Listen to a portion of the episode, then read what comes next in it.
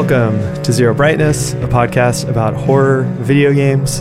My name's Ali. I'm joined by my friend James. How's it going, James?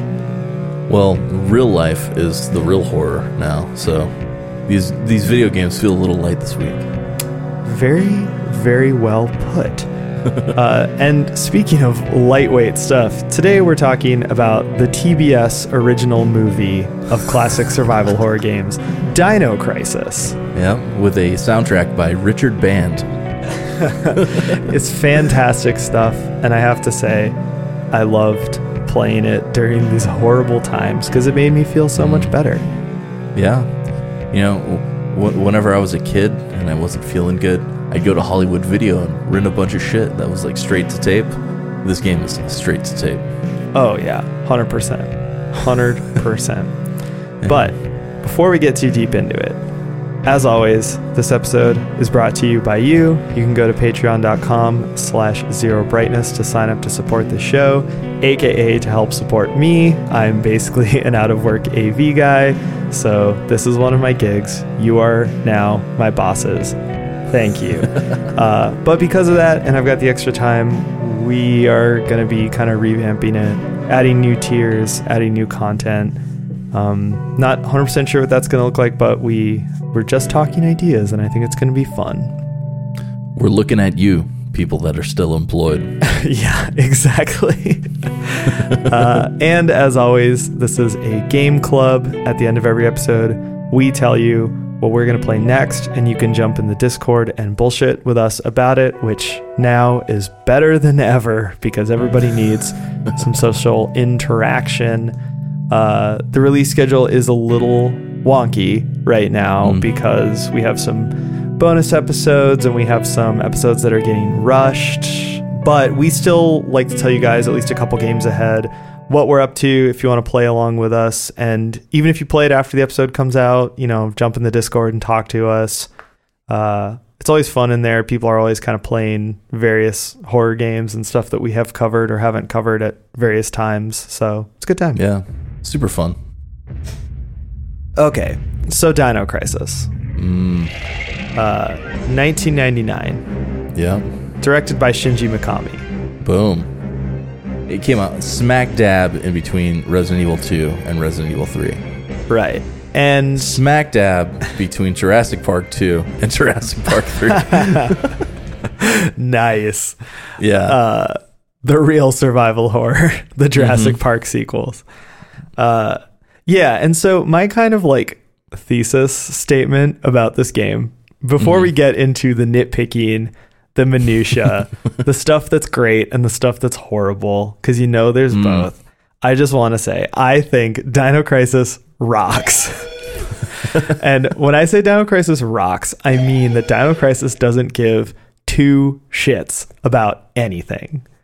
When you say that, I imagine, like in my mind, the Dino Crisis logo with rocks underneath, like written in rocks, like cavemen. Oh yeah, Yeah. totally.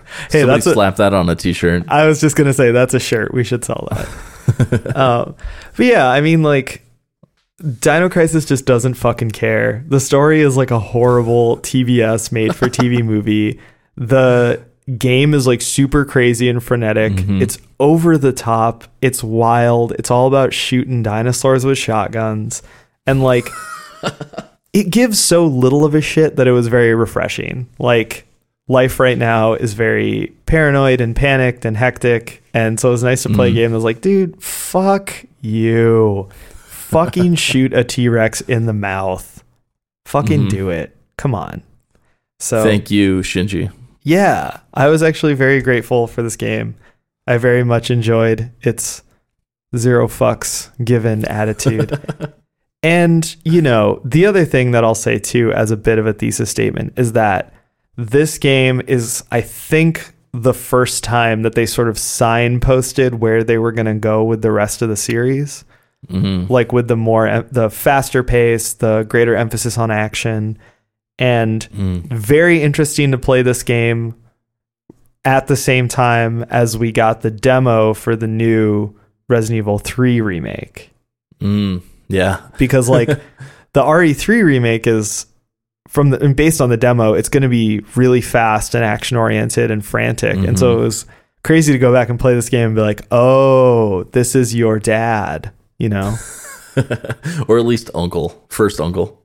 great uncle, yeah, something like.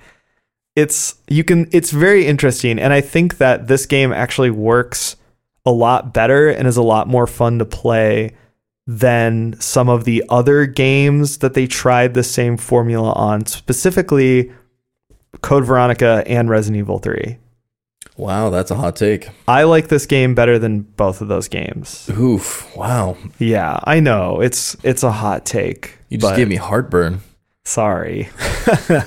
this uh, that was a spicy tamale, but fucking come on, man. Like I don't know.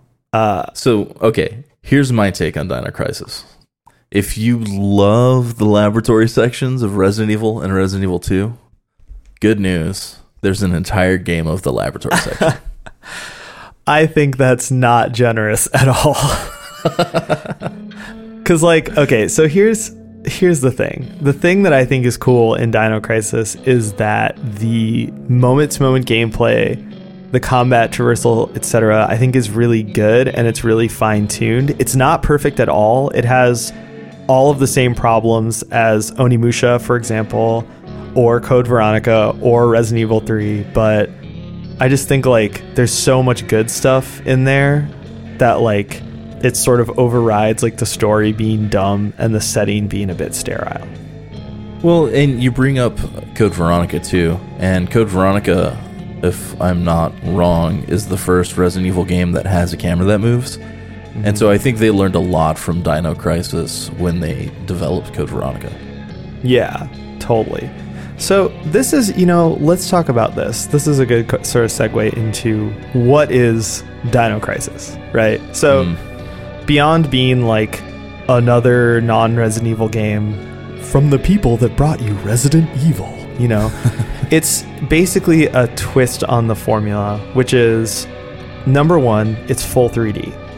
Mm-hmm. So there's no pre-rendered backgrounds anymore. And it's like Onimusha or Code Veronica where it's a fixed camera, but a fixed camera that can move sometimes. Yeah. So it's more dynamic, it looks cooler, and it sometimes alleviates like the gameplay problems. But yeah, and it, it also it's just generally better directed, you know, especially in cutscenes because the damn camera can move. Yeah, exactly. Um, I think a big thing, though, too, is to remember that despite that, this is still a classic survival horror game. So Mhm. a lot of the frustrations are still there. It's Oh, got yeah. tanky controls. hmm It's got, you know, cumbersome item management. Um, a shitty map.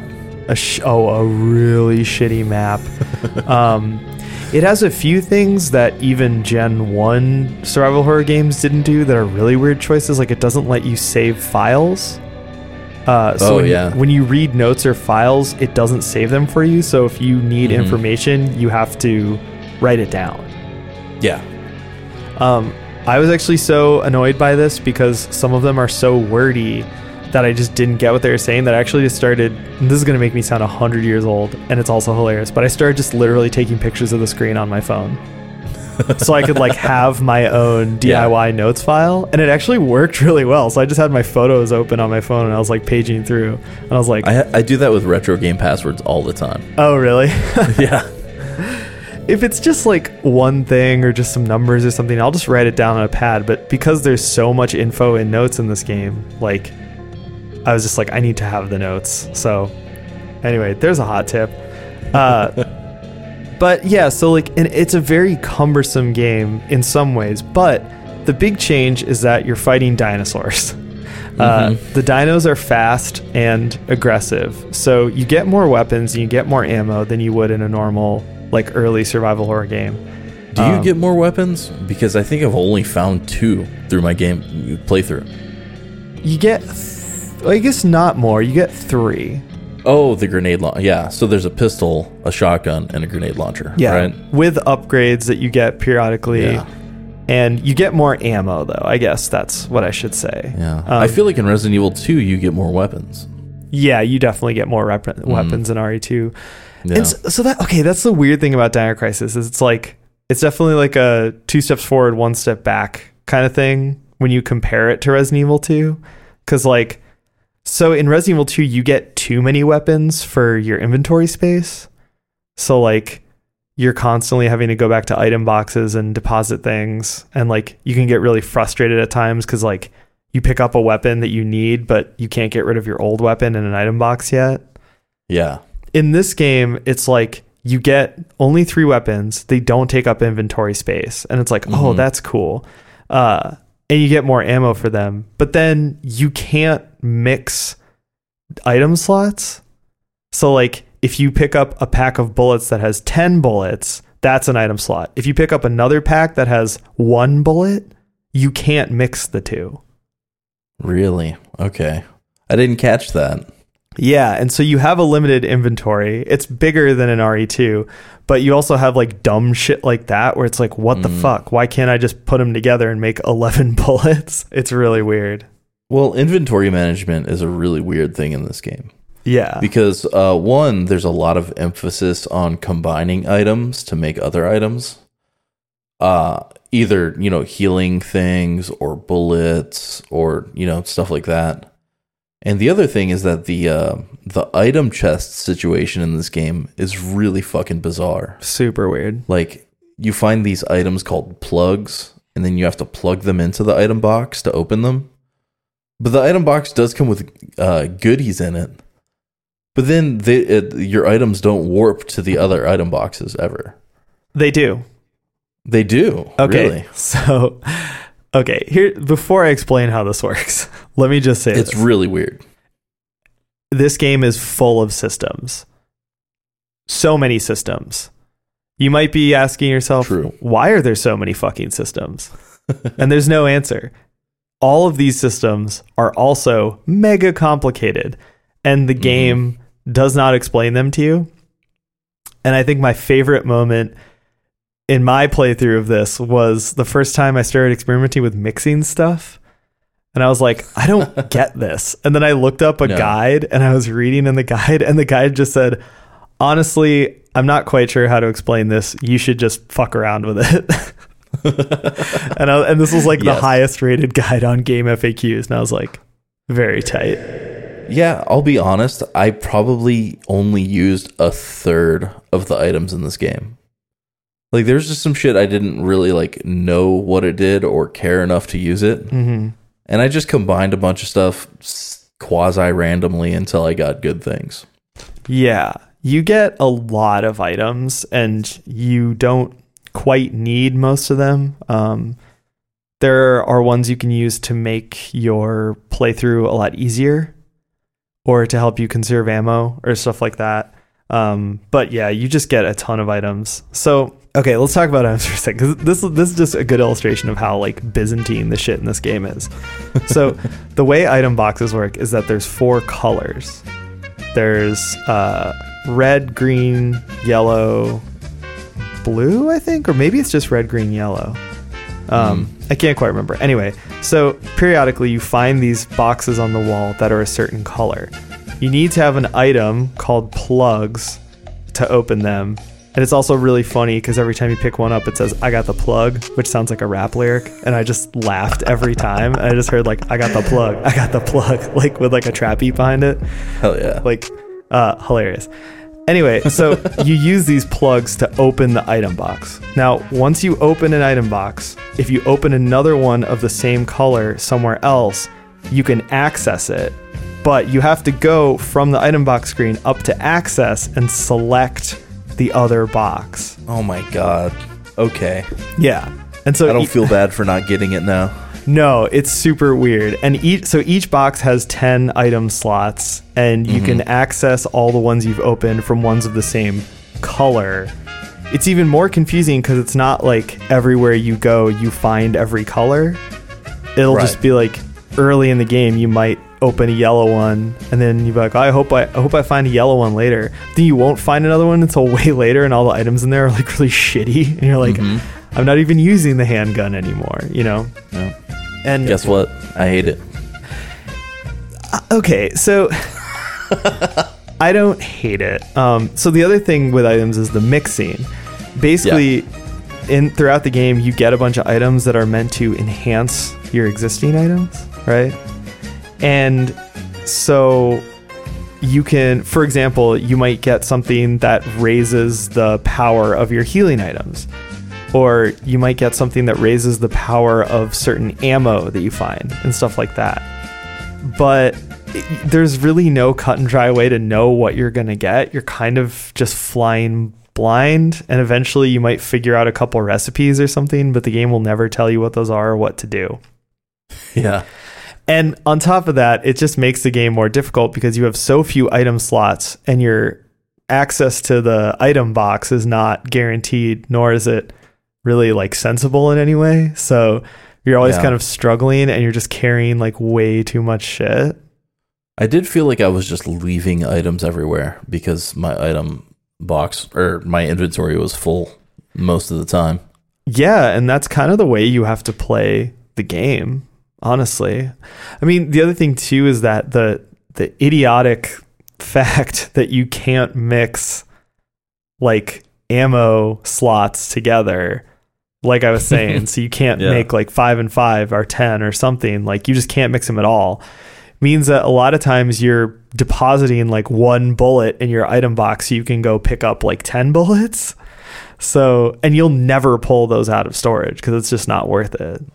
So, I like, video games. yeah, at the end of the game, my item boxes were just full of like one single shotgun bullet. Jesus Like, Christ.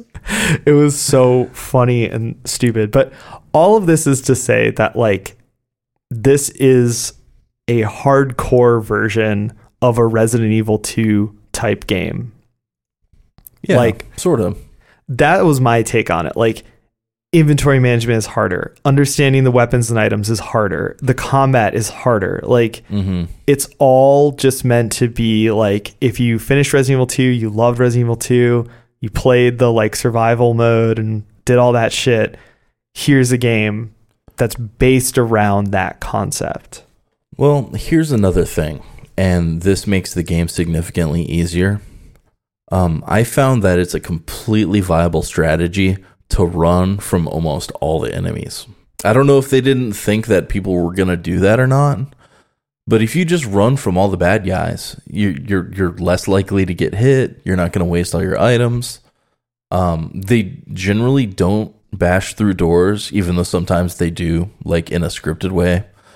Um, I found that the game was a lot easier once I stopped fighting all the dinosaurs and just ran. Well, and here's the thing. I really like this game because of the strategy and choices it gives you. So, all the enemy- enemies are dinosaurs. There are no non dinosaur enemies.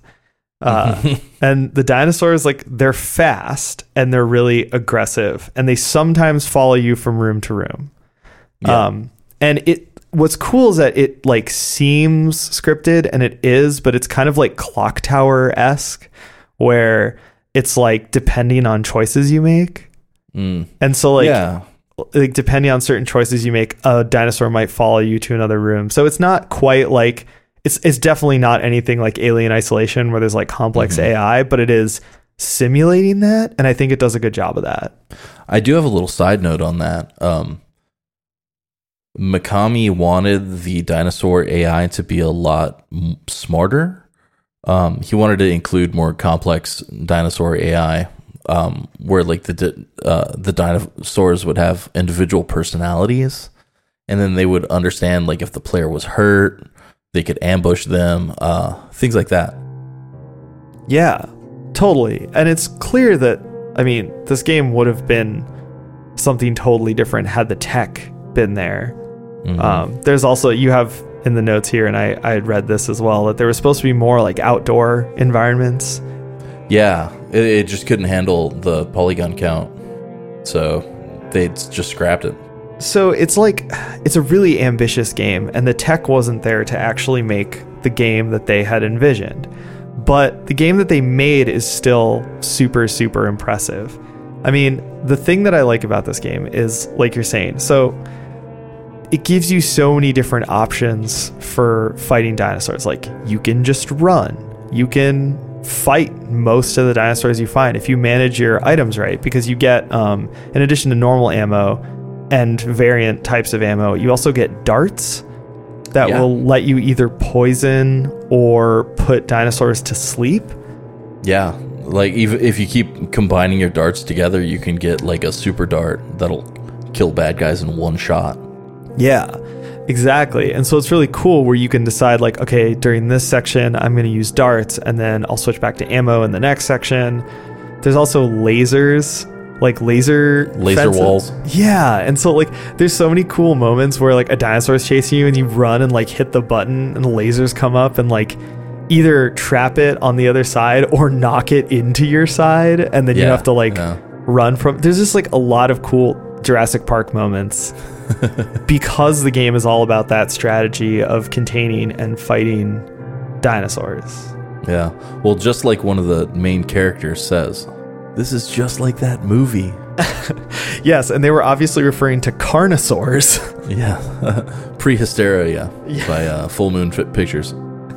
yeah. Side note, I mean, like any sort of uh, connoisseurs of 90s trash movies uh, will be familiar with all of the hilarious Jurassic Park ripoffs, like from Yeah. the 90s. And Oh, yeah. This game is like all of them rolled into one and then sloppily painted over Resident Evil 2, and it's fucking incredible. Mm hmm. Yep. Absolutely. I really enjoyed, especially early. Well, I'd say like early and the mid sections of the game when the dinosaurs start getting a little more like harder and aggressive. Mm. Like the strategy element really, really comes into play. And so that is like deciding if you're going to fight, deciding if you're going to run. And it's just like in a good survival horror game where it's like, okay, I'm going to run here because I don't need to come back, but I'm going to kill them here because I am going to have to run through this a bunch of times. Yeah. And if that sounds similar, it's because we said the same exact thing about the Resident Evil games. Yeah. Oh, you know, like before this, we've all we've been basically talking about how it's different from Resident Evil, but there's so much that is just like exactly the same. Um, especially the progression. Like this giant laboratory that you're in is basically like a giant Spencer Mansion hmm uh, in laboratory clothes. You know, um, it's just a giant puzzle box. Uh, most of the game has to do with like getting doors unlocked and getting generators started. There's a lot of uh, generator based uh, puzzle gameplay. You know, Yeah, I mean the puzzles in this game. So another thing that's like hilarious and also just feeds into the game's like I don't give a shit about anything attitude, uh, is that all the puzzles in the game are either like really really cool or like the dumbest shit you've ever done. they all have the really like garish, you know, like red, green, and blue color coding. Yeah. you know? There's a lot of bad computer interfaces. hmm Really big, yeah, Carnosaurs vibes.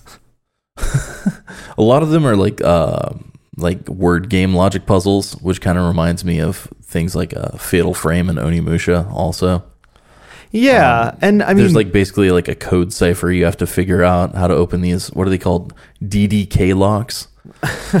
so so annoying. yeah, totally. Um, yeah. You know, the thing about those, I actually kind of liked them in the middle of the game. Like early on, they're too easy, and later on, they're like way too weird and obtuse. Yeah. Um, but yeah, like some of the puzzles I really did legitimately enjoy though. Like they're just little, you know, logic puzzles or word games or things like that that I actually sat there and puzzled over and had fun. Well, yeah, and it's it's not a game without a classic Japanese crate pushing puzzle, you know. And I think you get two in this game. Yeah, you get two. Uh, and the second one is horrible. I hated that.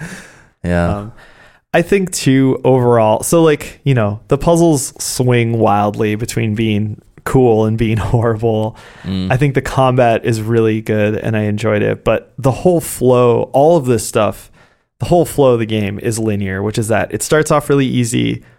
It gets kind of perfect in the middle, and then at the end, it just gets so weird and obtuse and hard. Um, I think a couple tips from me for playing this game is be ready to crack open a guide about Mm, two thirds of the game. Uh, Sure. Two thirds Yeah. of the way through the game. Like, you're gonna need a guide. It gets so fucking weird that like it's just really hard to do it without one.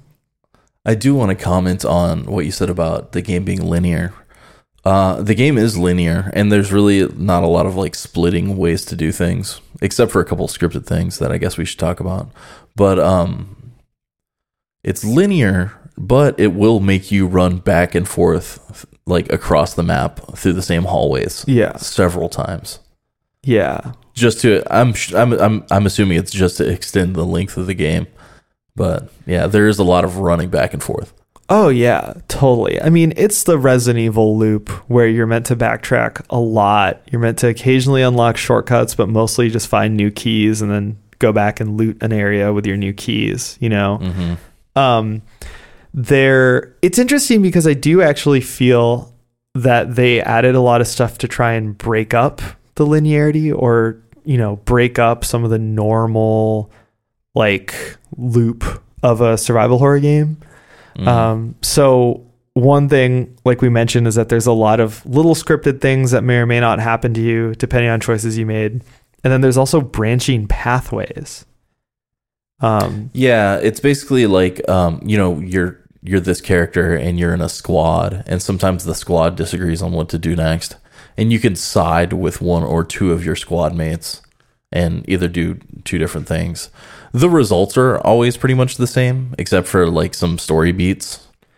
well, that's that's not true. I mean, a lot of them are more. So basically, you have two. Well, okay, you know, we didn't even talk about what the setup of this game is. Because the story is just like yeah. c- completely useless. It's actually so bad that sometimes when they were talking, I would like tune out completely. Yeah, check your phone. And th- well, not even like I would just be staring there. I, like my eyes would cross, and I would suddenly not be able to like process the information I was hearing.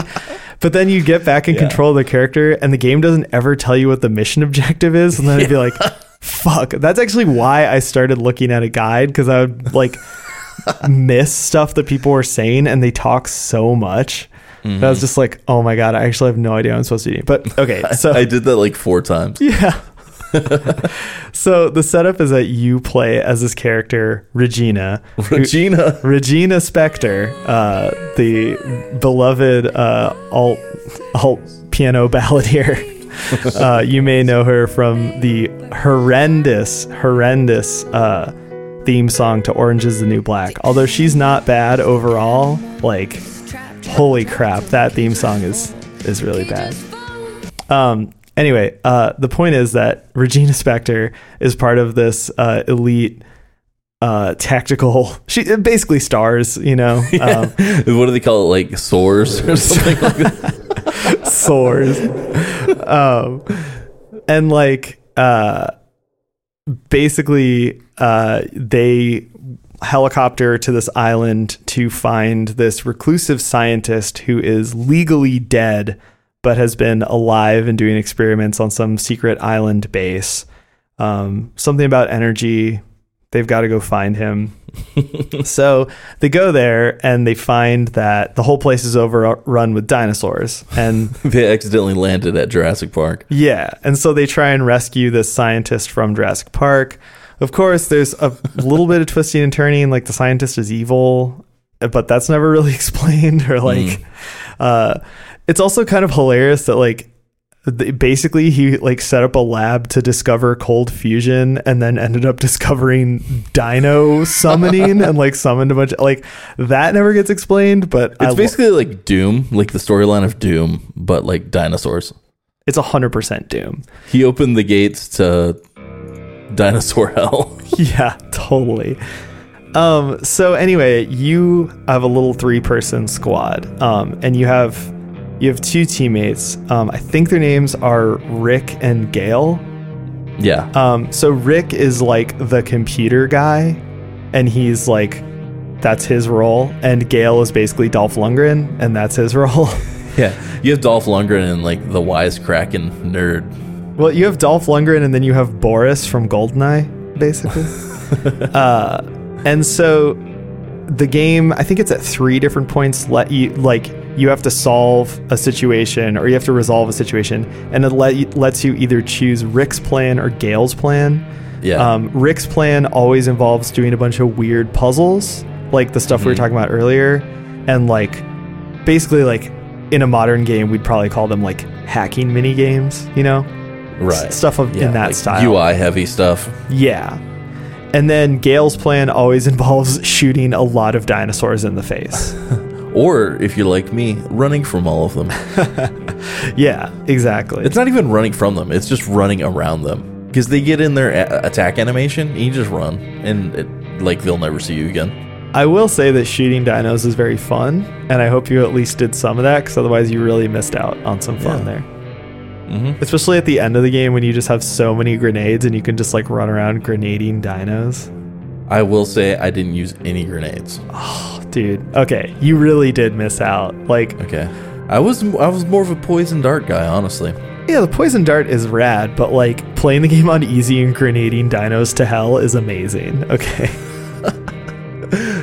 Yeah. That's that's what I did because I've played this game a bunch of times. I'll have to fire up my save file and get all explosive with these bad boys. It's so fun. Yeah, I think I only used the grenade launcher on the last boss. Yeah. Yeah. Yeah. So, like, I, I guess the reason I, I bring up all of this, just to give some backstory, but also, you know, we were sort of talking about the linear nature of the game. It's kind of cool that they they introduced this element of like you can choose how you're going to resolve the situation, and so if you want to, like, for example, if you go do a playthrough where you always pick Rick's way of doing things, you're actually going to have a pretty different scenario than at least at those certain points than if you always pick uh, Gail's way, Yeah, sure. you know?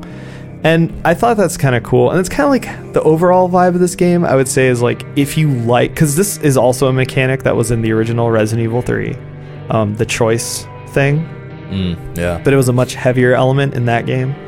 Um, I think if you like Resident Evil 3, if you like Code Veronica, if you like Onimusha, like you're gonna like this game because hmm. it's that same type of game where they're trying to mix action and survival horror and increase the game speed and the intensity of a survival horror game. But this is just the most rudimentary version. Thank you for listening to Zero Brightness. If you'd like to support us directly, you can go to patreon.com slash zero brightness. You can also find and interact with us on Facebook, Instagram, and Discord. All the relevant links are at zerobrightness.com. We'll see you out there.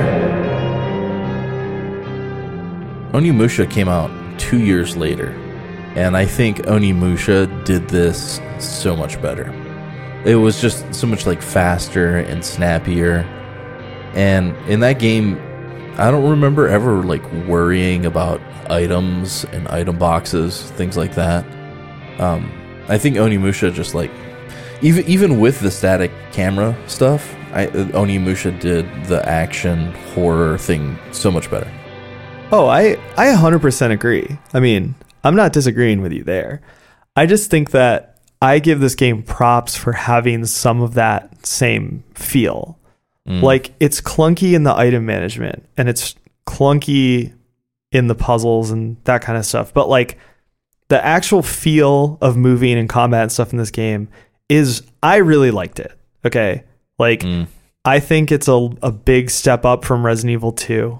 And I think it's much closer to the later games that we mentioned than people give it credit for. Like, Mm. I don't know. I think Dino Crisis is kind of underrated. Really? Yeah. And my and so my thing too, I guess my background not only having played this game a bunch, but also like I love Galerians. And I think this is a really similar game to Galerians in the sense that it's like a Gen 1 survival horror game, but it's got its eyes set on the future. Well, it does have a lot of similarities, especially with the like obtuse systems. Uh-huh. You know, I feel like the same negatives in Galerian's list uh, exist in Dino Crisis. Yeah. I think Dino Crisis is just a lot more accessible than Galerians.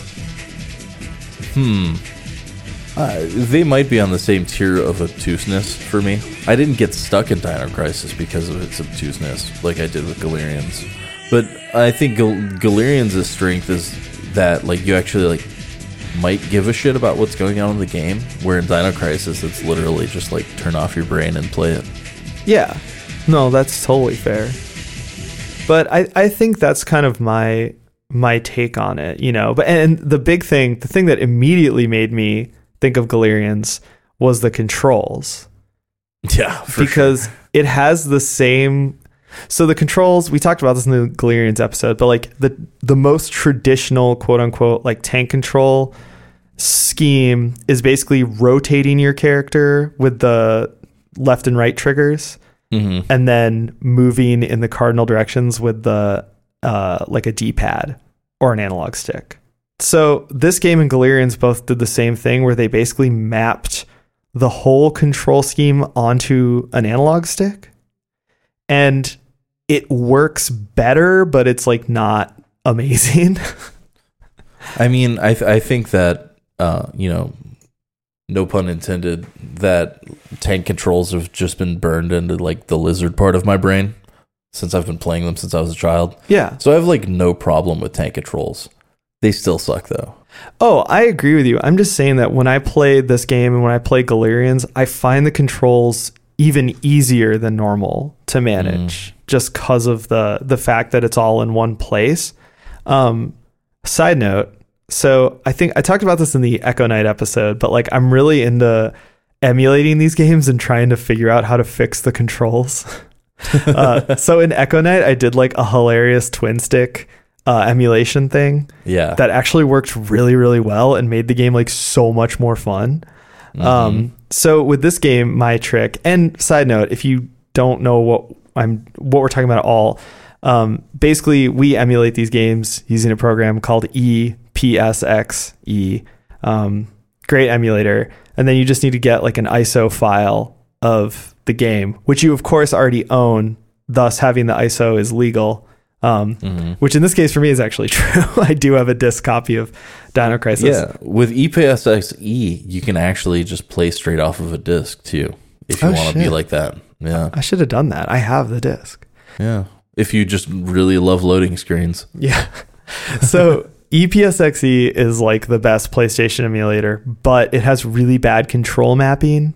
So unless you're going to play with like a keyboard uh, it's not good. So what I do is I run a program called Xpadder, X P A D D E R, um, which is basically a controller emulator.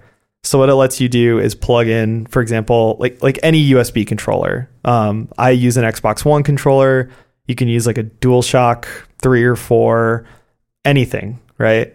Um, mm-hmm. and then the, that program lets you create um, it lets you create profiles and map controls from your keyboard to your controller. Yeah. So you basically just need to look up what the default controls are on EPSXE and then map them in Xpadder. So basically, for this one, what I did was uh, this is made for the original PlayStation controller, not analog, nothing. Um, right. And so it has very, very simple controls. It's just D pad, two shoulder buttons, four face buttons. And what you can do with this game, if you're using a modern controller, like with an Xbox One controller, is map the run button, which is normally circle, I believe, to the like left trigger or mm. L2, and then remap the draw weapon button, which is normally R1 to R2. Yeah. So then you can use the analog stick with like your thumb and then using your middle finger to depress the run button that makes it so much easier to move around. Mm, and then also using the R2 instead of R1, just it's easier for your brain to like quickly draw your weapon and fire. yeah. And like it's such a minor change, but like it totally changed the game for me and it made it so much easier to play. That's a pro tip. Yeah. I know that was like long and may seem kind of pointless, but like I know that before I started doing stuff for the show, I always felt really lost trying to like emulate stuff and like do controller emulation, all that kind of stuff. But like once you get into it, it's so amazing because you can play these old games and make the controls more bearable. I highly Mhm. recommend it. If anyone has any questions, you know where to fucking find us. We're in the Discord all the time, so just ask me there. But yeah, seriously. I wish it. it worked better for Fatal Frame. I haven't tried it for Fatal Frame. Yeah. Well, the problem is that uh, there's a third person mode and a first person mode, and you really only want to change the controls for first person mode, but then it breaks everything. You know what I mean? Oh yeah, you know what? That's right. I tried to do it with uh, Dolphin for the Fatal Frame two remake on the Wii. Mm, okay. Yeah, and I I got it working, but it wasn't good, Mm. and it's because of that. Like you'd have to map to different control schemes to a toggle, which is just nuts. That's like Dark Souls levels of controller bullshit. Like I can't do that. no thanks. So maybe I'm biased, like because I did that, but I just found the movement and combat in this game were actually like snappy and fun. Like fighting the dinos is really hectic and cool. And especially early on before you're used to it, it's like every time you go up against a velociraptor, you're like, holy shit. Speaking of velociraptors, you're going to see a lot of them. Um, there isn't a ton of enemy variety in this game. I think there's the velociraptors and then like the big versions of them, which I don't know what they're called. Yeah. and then the the flying boys and one giant T-Rex is that it? Well, there's velociraptors, there's super velociraptors that are vaporwave colors. Oh yeah, those don't count. They count, uh, kind it's of. just a it's just a palette swap. Sure. And then there's the bigger guys who I don't know what they actually are, but they kind of look like Ankylosaurus or something. Oh yeah. No, Uh, and then there's pterodactyls and a T Rex. yeah. Yeah. So four bad guys. Oh no, compies, the little guys. What's a compy? Oh yeah, they're they're basically just raptors but tiny. Yeah, they're tiny raptors. But they're like cuter than like enemies. I didn't even kill them because I thought they were too cute. uh, I killed a few of them just to see. It was kind of fun. Once again. uh, once again, if you're a fan of Jurassic Park: The Rampage for the Sega Genesis, let me tell you, you're gonna get a kick out of this game. uh, the, but the funny thing is, like, the compies are only in two areas. The pterodactyls are only in like two areas. It's Yeah. mostly just the the raptors, super raptors, and the ankylosaurs. Yeah, like ninety nine percent of the game is just raptors. yeah. Well, and that's like I said though, I think the the combat and the managing the laser barriers and just like all the management around escaping those guys is fun enough that the game like in my opinion it gets away with it, but Mm. if you don't like that, I could totally see feeling like where are the rest of the raptors or where are the rep- rest of the dinosaurs, you know. I've played a lot of Monster Hunter. I want to see uh, more than four dinos. Yeah. No, I mean, once again, I mean, these are valid criticisms. I just think, like, maybe it's important to go into this game knowing that it's, like, really bare bones. You know? Yeah, Because, like, knowing that, I feel like you're more forgiving towards stuff like that. And I think it's it's also just padded for length. You know, again, like most of these early survival horror games, it's two hours too long. You know, we've talked about this ad nauseum. Uh, I think we did an episode on it. we did a Zero Brightness Plus about how every classic and classic style survival horror game is two hours too long and or, you know, adjusted for length about 20 to 30% too long. Which is absolutely true. I think this is a five to six hour game and Yeah. it should be three to four. Yeah, it, it would feel a lot cooler. Uh, Onimusha did that, and it's better for it. So I think Dino Crisis here would also be better for the uh, brevity. Oh, totally. I mean, I think it's it's definitely worth saying that like Onimusha is just this game in a different cosplay outfit and better. What if Onimusha had shotguns and dinosaurs? That would be pretty sick, actually. Edo era dinosaurs? Dinosaurs with like samurai helmets. Fuck yeah. Dude, that sounds sick. Onimusha X Dino Crisis Yeah. Gaiden. From the people that brought you dinosaurs for hire. what was that guy's name? Dude, yeah, how have we gotten this far in the episode and not mentioned dinosaurs for hire Tom Mason's Dinosaurs For Hire. Yeah, there you go. So Only the horniest dinosaurs. from the from the horny mind of Tom Mason. comes Onimusha X Dinosaurs for Hire. Gaiden. Yeah, these dinos in this game are very like anatomically correct dinos. They're super not horny. They don't have abs or No. anything. Just imagine if you were being chased by the T Rex and he had like a giant cock the whole time. and like ripped abs and like a tank top. Just Donald Duck in it chasing you. not good. I don't like that at all. yeah, I mean it's it's totally worth saying that like Onimusha did this game but better. But Yeah. I don't think that takes away from this game. Like I think this game exists in the same space uh, that Galerians does where it's like if you want something like this game, which is a classic survival horror game in a totally different setting with different enemies and a different feel and different combat, like you're gonna love this game.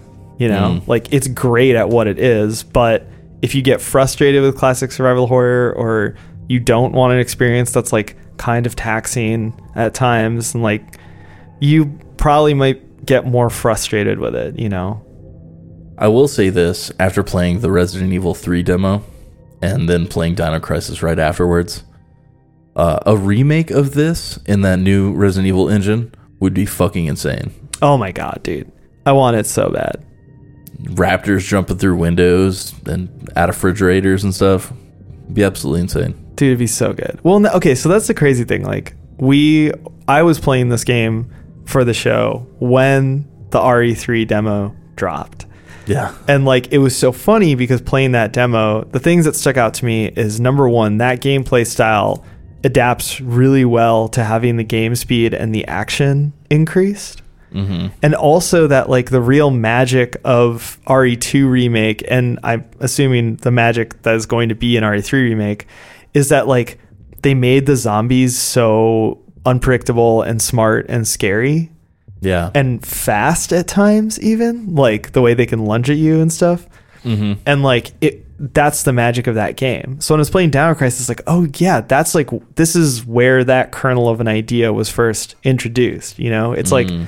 the dinosaurs like we were saying they don't have the ai of something like the alien from alien isolation like they're not genius but they are faster and smarter and more unpredictable than the zombies in resident evil 2 and it like Mm. really changes the game and i think that like all those all these like modern resident evil games like owe a huge debt to that idea right That would be sick in like a remake with like raptors being alien smart. know? Yeah. like i think that would be amazing if they were as smart and unpredictable and everything as like the zombies in the re2 and 3 remakes but Mhm. Quick and agile and powerful like the xenomorph in alien isolation but also killable. Like that's a game changer. That would be the fucking coolest game dude. Shinji, what the fuck, bro? come back. Shinji come back. Get in the Eva. okay thank you. Like one of us has to say this. Uh yeah i mean i think i hope they do it. I know that like was it last year they renewed a bunch of old trademarks one of them being dino crisis Mm, and yeah. like people were assuming it was either for a remake or a re-release or something like i hope they do it because yeah i mean this game rocks dude Well, they got that Resident Evil engine, which is such a sick engine, and it runs great on everything. Um, Yeah. They should just be cranking these fucking games out on RE engine. oh yeah absolutely They should do some more first person stuff too, because RE7 was sick. yeah the RE engine is great i feel like they're gonna make eight first person but then keep doing these like third person spin-offs and Mhm. remakes and stuff Yeah. but yeah i mean dino crisis is just so fucking fun man like like we were saying even the story is so dumb that your brain will turn off but then you'll just hear like a great stupid quote you know hmm like oh man the dialogue is just so fucking stupid Yeah, it really is. It's it's so like straight to TV, made for VHS kind of feel. It's dumb. Yeah. It's fun. it's Um, so good You're not watching Schindler's List. You're watching like a fucking full moon features production. know? Yeah, totally. And when you beat the game, you get a, a splash screen that says, Excellent, you got mad skills. yeah. Only if you have mad skills. Yeah. If you suck, it probably doesn't say that. Yeah. yeah, that's true. Um, yeah, like one thing too, I really do recommend emulating this game. Mm, Like it there's a lot of shitty instant death trap moments yeah. and the game has some cool features to help you out. Like there's an item called resuscitation that hmm basically will start you at a checkpoint near where you died. But like there's one of them that took me like eight tries or something. It's like one of the Oof. times when the T Rex pops out at you. Really? Yeah, the one where you're outside on that walkway. hmm For some reason, I just kept getting killed. And Oof. if I hadn't had save states, that part probably would have been like a game ender for me. On that note, um, the Dreamcast version is 100% emulatable Oh, and it looks great. yeah. Uh, apparently, it has higher resolution backgrounds and it just runs better. Like the textures look better and things like that. So Yeah. um, you can do that. I didn't find a Dreamcast emulator that would let you use quick save and quick load though. Uh, so you, uh, your mileage may vary. yeah, that would be a deal breaker for me. Yeah. I will say, as a side note, man, the, I watched some footage of the Dreamcast version and it looks amazing. And like we talked about a little bit before, uh, the Dreamcast version of Resident Evil 2 is also amazing. Um, mm. The Dreamcast and N64 versions of Resident Evil 2 are incredible. And yeah, the Dreamcast version of this looks incredible. So if, I know someone in our Discord, I think, was talking about playing it. That's why I tried it. Yeah. Yeah. Like those are so fucking good. And I believe those are the ones that got re released on the GameCube. I don't think Dino Crisis ever did, but I know. No. RE 2 and 3 got mm-hmm. re-released mm-hmm. on the GameCube and I believe they used the Dreamcast versions. Uh, and it, Dino Crisis also got a Windows version in 2000, but I oh. don't think it's as nice as the Dreamcast version. Yeah, for yeah. sure. PC ports of these games at that time were horrendous. So, yeah, unless they originated on PC. Yeah, yeah. for sure. Yeah, totally. Um, but yeah, like I, I love these alternate versions of uh, these Capcom games. They're so cool. And I mean, Dino Crisis, I think it, it's worth saying, is a really good looking PS1 game. And I think PC ports of PlayStation games are just really interesting. Like the Final Fantasy 7 PC port, Yeah, uh, it came in like a pyramid box. that's what I played. I had that. oh, version. really? Yeah. yeah. A lot of those Eidos. I think it was um, developed by Eidos for the uh, PC. It was like ported by them. Yeah, it's funny because like I played a lot of. That's the reason I say they're all bad is because I played a lot of them because I didn't have a PlayStation until like I don't know, man, like 2001 maybe, like Mm. 2001, 2002. Uh, and so that was like after all these games had already come out. So a lot of the games I was really hyped for, I played on my PC, and that's why like the minute that Bleem came out, the PlayStation that. emulator, yeah, like I played Chrono Cross on fucking Bleem, and I played a bunch of games on Bleem, and like, uh, yeah, it was all terrible, but I did it because I wanted to play it. So Yeah, that was a weird moment in gaming.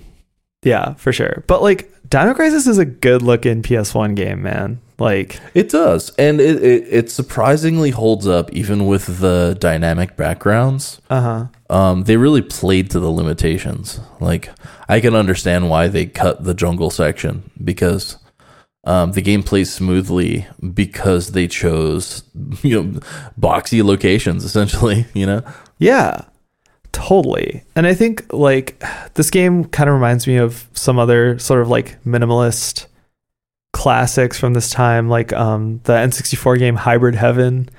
Mm. That's a favorite of mine personally. Oh man, we should do that for the show at some point. I forgot that game exists until like right now. Holy shit. But like that's a game that has like a real like samey look and it's an underground base like kind of thing. But it's all Yeah. about like the moment to moment gameplay. It's all about the gameplay systems being super fun and polished. And like Mm. this game has that going for it. And so it's like they put the time into making the combat cool and like putting all these weird puzzles and stuff. And yeah, the whole it's a smooth experience. It, it's well rounded. It really just feels like a, a popcorn movie that lasts too long. Um, Yeah. I feel like I would be a lot more fond of it if it was like three and a half to four hours instead of six. Yeah. Like I said, this is totally a trial run for Onimusha. Onimusha is just this game, but better on a fundamental level. But I, I like this game a lot. I think certain aspects of it, the dinosaurs and the combat and all that stuff, are really fun and really cool. And yeah, I, I hate to say it, I like it better than those two Resident Evil games I put on blast earlier. Like Brutal. Yeah. Resident Evil 3, I think it's just because I've never just been super into that game. Like, Right. Yeah. I've been meaning to replay Same. it for a long time. But yeah, there's just something about it. It just doesn't grab me, you know? Yeah. Speaking of Dino Crisis, Speaking PS1, Yeah. uh, two and one quarter stars. God damn. That is vicious. Um, no, I'll, I'll give it two and a half stars. It's average. I love this game. Like I said, I think it rocks. I do think that it is like Galerians in that it's a game where if you like the style of game, if you love this classic survival horror and you just want more and you want a slightly different spin on it, like Mm-hmm. you have to play this game because it's that. And it's really, really good at being that. It's really, really good at taking the elements you're familiar with and remixing them and making sure that nothing is exactly the same as Resident Evil 2, even though it's all super reminiscent of Resident Evil 2. Mm-hmm. Yeah. I will say that if that's not the case, this might not be a must play for you. In the same way that I would say Resident Evil 2 is a must play for everybody. I would rather play Galerians. I would rather play Onimusha. But I mean, if if if you're if you love this genre and you wish it had more action, and you like Jurassic Park, you're gonna love Dino Crisis. Yeah. Totally. That's the bottom line. It's the best Jurassic Park game for sure. I I, you know, I will say this objectively: if you don't have nostalgia for this game, you're not gonna like it as much as the people that played this back in the day. But I think that if someone had never played this game but they love this style, like I was saying, I think they would still like the game. But yeah, I mean, you have to have patience with it. It's an old game and it feels Yeah. older than it is because of the design choices. Yeah, the UI is kind of dated. Um, I, I think that fans of the game that played it back in the day hype it up. You said earlier that this game was underrated. I would argue to say that the the diehards make it overrated. I think it's, it's it's a pretty average game. It's average. It's not. It doesn't suck. It for sure doesn't suck. It's just average. See, I don't know what people really say about this game. I was just saying it's underrated because I don't see it brought up in conversation the same way as Mm. other like classics uh, survival horror games. That's why I say Galerians is underrated too. Yeah, I would. You know, nobody talks about Galerians like they do about Dino Crisis, though. Yeah, I just it's it's interesting because now we're seeing so much more conversation about this era of survival horror because of s- these like Capcom remakes and new games coming out in the style like the PS1 Haunted demo disc that we covered. Like Mhm. this whole era is being looked at more and it's it's still I feel like Dino Crisis is kind of looked at as like a lower tier game. And I think it's Hmm. it's better than that. But like I said, it's a it's a niche thing. You know, it's like if you're talking about a genre of music, right? Like any given genre of music has the bands that it's like, even if you don't like this, you need to listen to it, right? Like, even if you Sure. fucking hate shoegaze music, you have to listen to My Bloody Valentine. Like, just to be a well rounded person, if you're a music lover, you have to have listened to My Bloody Valentine at least once and had the experience or whatever. But if you love shoegaze, then there's all these other smaller bands for you to check out, you know? Dino Crisis is like uh, Pale Saints or something. Well, but here's the thing. It's got the pedigree. It's a fucking Shinji Mikami game, dude. yeah. Like, he invented the genre. yeah, but he's a fucking weirdo, dude. He's pumped out all sorts of weird crap. Come on. man. Yeah. This is like if the Rolling Stones like did an album with the Flaming Lips in 1994. This is like some of those weird 80s records that Rolling Stones actually did do. That's what Dino Crisis is. I was going to say, if you remember the Evil Within episode, we had like a fairly long conversation just about the bizarre fucking animated logo for Tango Gameworks. Like, the opening of the first episode of this show is me postulating that I think Shinji Mikami is a fucking weird dude. Yeah. Well, Dino Crisis proves it. Yeah. But that's what I say. Dino Crisis rocks. Like, Rocks like Goat's Head Soup. I don't know what you just said. Goat's Head Soup is the best Rolling Stones album. I don't remember that one. It's tight, dude. Winter. Go listen to Winter. if if I didn't want to get copyrighted, Winter would be playing right now. I mean, it could be. Maybe I'll just like pitch it really way down. So it's like the chopped and screwed version. Oh, sick, dude. Yeah, send that to me. hey, I'll probably end up making it. I've got a lot of time now. Yeah, yeah. So yeah, that's Dino Crisis, I guess. Let's make like a tree and get out of here. Yeah, dude. Let's uh assuming we have the right key card, let us move into the game club room. Yes, I got that DDK cipher. Yeah. Uh, The password so- is butts. uh, so on the horizon, gosh. Uh, well, we're gonna do the cat lady, right? the cat lady. Yep. Yeah. And we'll have a special guest on that one. yes, very excited for that. And then we're gonna do Prey, Prey 2017 My Hitman.